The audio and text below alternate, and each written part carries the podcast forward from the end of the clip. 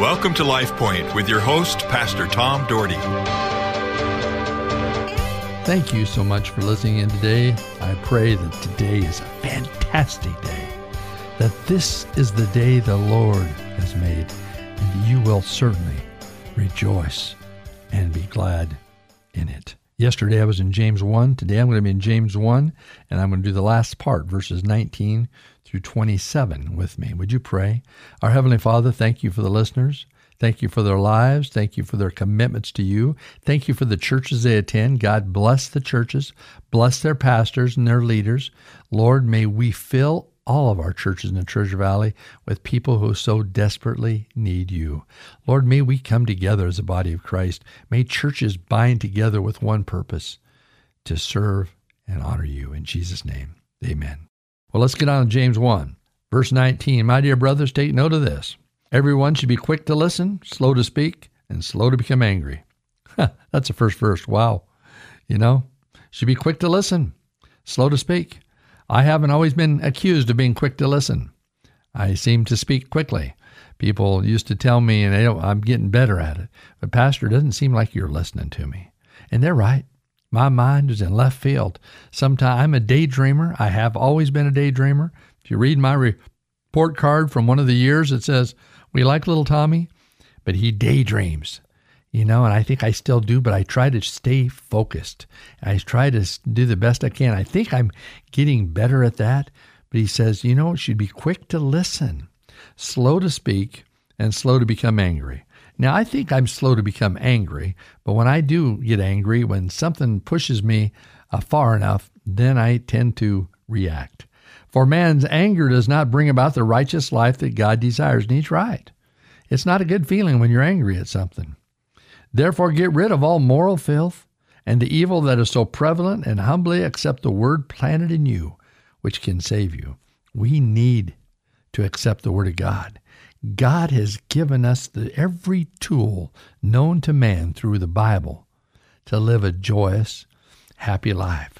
You know, because life, there is all sorts of situations that happen. We know that. And we, you know, we deal with those things and it and lot most of it is choices we have to make choices how to respond choices how to do things or how not to do things but sometimes we just we just want it our way. We do it our way and not god's way.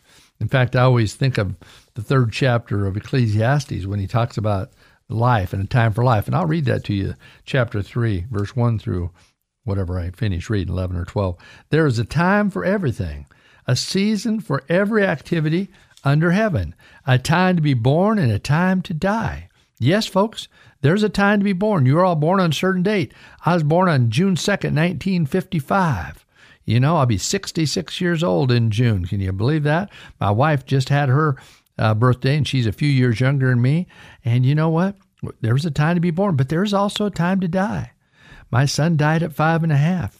My brother Dave died at 66 of liver cancer. My brother Dan died at 69 of, of a heart blockage which we didn't even know existed in his heart. My dad died at 84 of, of cancer. My mom died of 82 of leukemia. There's a time to live and there's a time to die. I'm going to die someday. When I die, I'm going to live forever in the kingdom of heaven. It's going to be so joyous. You want to get excited, read Revelation 21. You'll find out more about it. There's a time to plant and a time to uproot. There's a time to kill and a time to heal, a time to tear down and a time to build, a time to weep and a time to laugh. Boy, I can relate with that one. I've I'm known as a crier. Yes, I cry easy from the pulpit. I cry when people are hurting. I cry when I see stories on TV of of uh, bad things. And there's a time to laugh, time to enjoy life. I think one of the greatest things in life is to enjoy life. I think we ought to be happy. In fact, you're going to see a scripture here near the end of this that talks about that.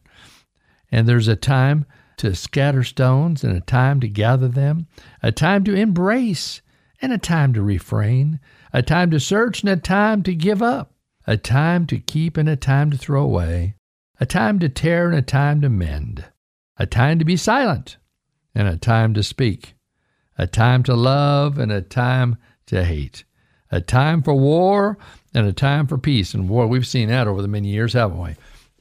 There's times for war and times for peace, and uh, we all hate war, but we know in the Bible, the Old Testament through, there's always been wars, and they even talked about in the in the end times there's going to be wars and rumors of war. We know those things going to happen. Then he goes on, verse nine. What does a worker gain from his toil? I have seen the burden of God has laid on men, and he says this: He has made everything beautiful in its time. In a time, there's a time for everything. He has also set eternity in the hearts of men, yet they cannot fathom what God has done from the beginning to end. We can't fathom what God has done. The creator of the universe, He put the sun, the stars, the moon in place, the planet Earth in place, everything that we have the trees, the grass, the buildings. Our God. He did it. We can't even fathom it, Bible says. We can't even hardly take that into consideration. We can't even hardly think about it because it's so almost unbelievable. Unbelievable. Verse 12, this is what I was referring to. I know that there is nothing better for men than to be happy and do good while they live. Be happy. Do good while you live. That's what God has called us to do, to be happy. So you know what? There's a time, like I said in, in back to James. And so I'm going to uh, keep going in verse 22 of James. So we're going back from James to Ecclesiastes 3. So here you go. James now, 122. Do not merely listen to the word and so deceive yourself. Do what it says. Oh, we all can listen to the word. I listen to the Bible on tape all the time. I can read the word. I can listen to what it says. It says don't just listen, deceive yourself thinking because you read the Bible. Oh, I'm, I'm, a great person because I read the Bible. I've got things together because I read the Bible. He says, don't deceive yourself. Do what it says. Do what it says. Would you do what the Word of God says?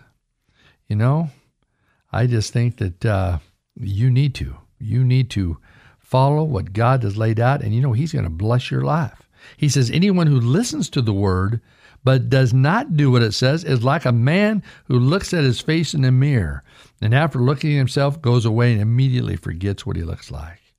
But the man who looks intently into the perfect law that gives freedom and continues to do this, not forgetting what he has heard, but doing it, he will be blessed in what he does. People, when you live the Word of God, when you live the Bible, when you read the Bible and you practice the Bible in your life, you practice the presence of Christ in your life, it says you're going to be blessed. You're going to be blessed. And I know that God wants to bless you. God wants to lead you. And you know, you just need to follow Him and be available for Him all the time because it's, uh, you know, it's what His call is on our life. You know, in fact, then the last couple verses in chapter 1 if anyone considers himself religious and yet does not keep a tight rein on his tongue, he deceives himself and his religion is worthless. Boy, I've seen that over and over, haven't you? People that are so religious, but let me tell you something. They go and talk about everybody else and they put everybody else down. They put every other church down. They put people in the church down. People of God, that is not of God. That is not what God laid out for you to do. If you don't agree with somebody, if you don't agree with somebody in church, you pray for them. You encourage them. And if see somebody living in sin and it drives you crazy, which I've seen many times in my life, the Bible says, gently restore them.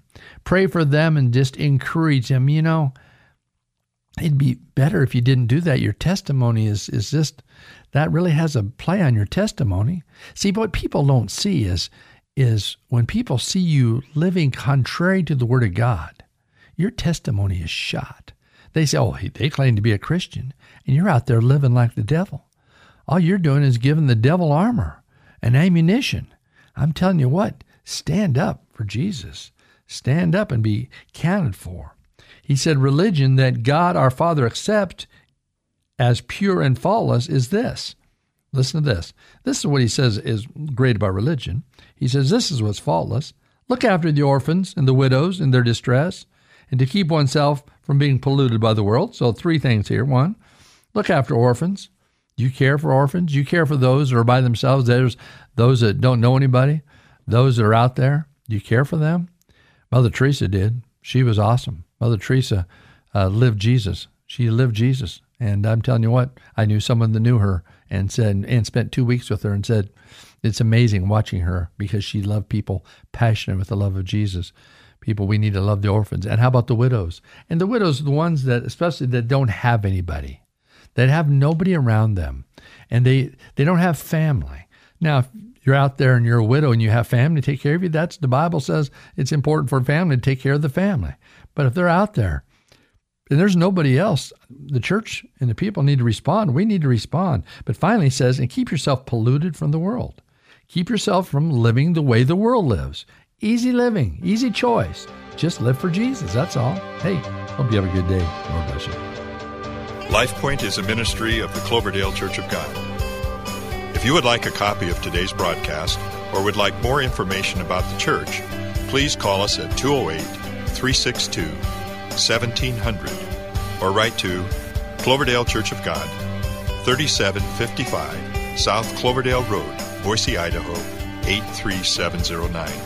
You may also visit us at our website, www.cloverdalechurch.org. Thank you for listening and have a blessed day.